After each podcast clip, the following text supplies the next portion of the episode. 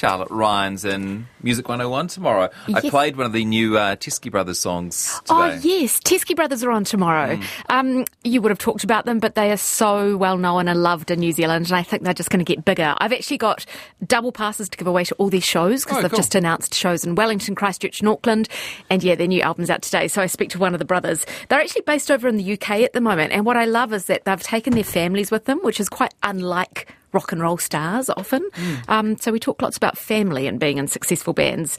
Also tomorrow, uh, Richard Langston. Now, many of you will recognise his face because he was on TV3 for years, then TVNZ as a news reporter. Now he works for Country Calendar. But back in the day when he worked in Dunedin for the newspapers and Christchurch Star and what have you, he created a zine.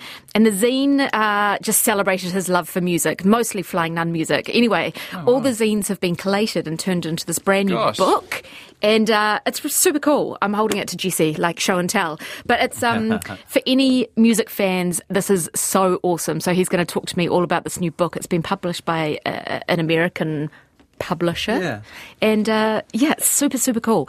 And then also, um, speaking of great books, and Jesse, you might recognise this name for having children too, but author and illustrator Gavin Bishop Yeah, is we my do have guest. a few of his, yeah. I love his stories. He, um, one of his first stories, Mrs. McGinty and the Marvelous Plant, or something like that.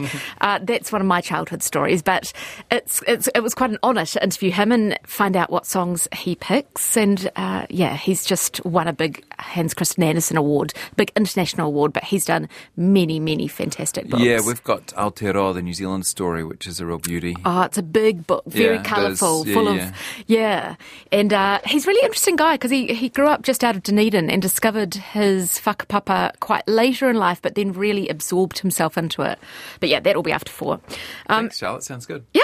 I thought we should play some clean. Speaking of great flying nun bands, and the song is good at any time of the day.